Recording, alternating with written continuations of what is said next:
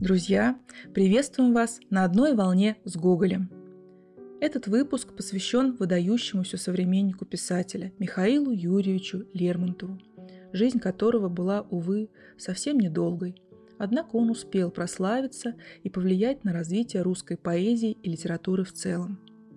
По некоторым сведениям, личное знакомство Гоголя с Лермонтовым пришлось на тысяча восемьсот тридцать девятый год, но точных подтверждений этому нет.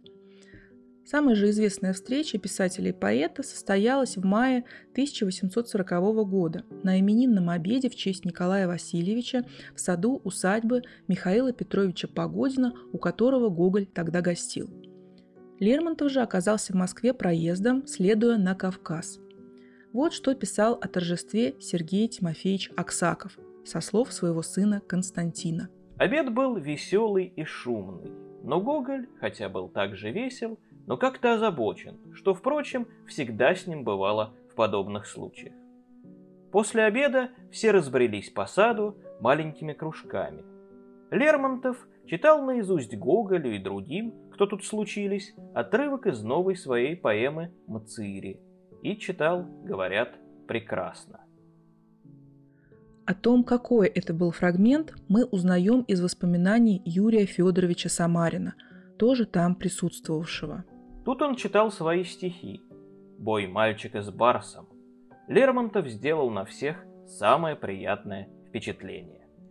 На следующий день писатель и поэт снова встретились, но уже в доме Свербеевых, где хозяйка Екатерина Александровна устраивала литературный салон. Больше они не виделись, так как в скором времени после этого Гоголь уехал за границу, а уже в тысяча восемьсот сорок первом году Михаила Юрьевича не стало. По свидетельству современников, Николай Васильевич не сразу поверил в смерть Лермонтова. Ходили слухи, что в результате дуэли никто не погиб. Но это, к сожалению, было не так. В выбранных местах из переписки с друзьями Гоголь, рассуждая о русской поэзии и о том, что с ней стало после смерти Пушкина, выделяет Лермонтова как единственного выдающегося ее представителя, достойного внимания в эту новую литературную эпоху, без Александра Сергеевича. Николай Васильевич Гоголь. В чем же, наконец, существо русской поэзии и в чем ее особенность? В нем слышатся признаки таланта первостепенного. Поприще великое могло ожидать его, если бы не какая-то несчастная звезда, которой управление захотелось ему над собой признать. Попавши с самого начала в круг того общества, которое справедливо можно было назвать временным и переходным, которое, как бедное растение, сорвавшееся с родной почвы, осуждено было безрадостно носиться по степям, он уже с ранних пор стал выражать то раздирающее сердце равнодушие ко всему, которое не слышалось еще ни у одного из наших поэтов. Безрадостные встречи, беспечальные расставания, странные бессмысленные любовные узы, неизвестно зачем заключаемые и неизвестно зачем разрываемые, стали предметом стихов его и подали случай Жуковскому весьма верно определить существо этой поэзии словом «безочарование». С помощью таланта Лермонтова оно сделалось было на время модным.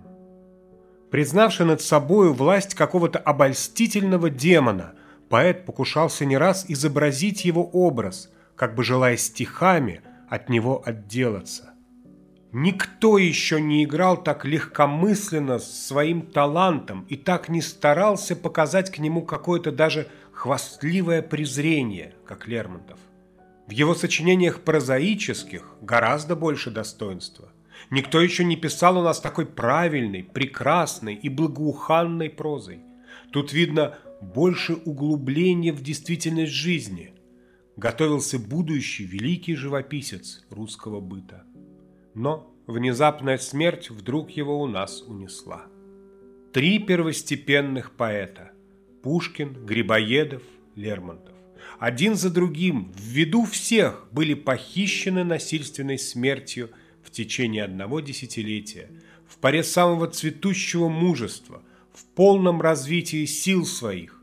И никого это не поразило. Даже не содрогнулось ветреное племя.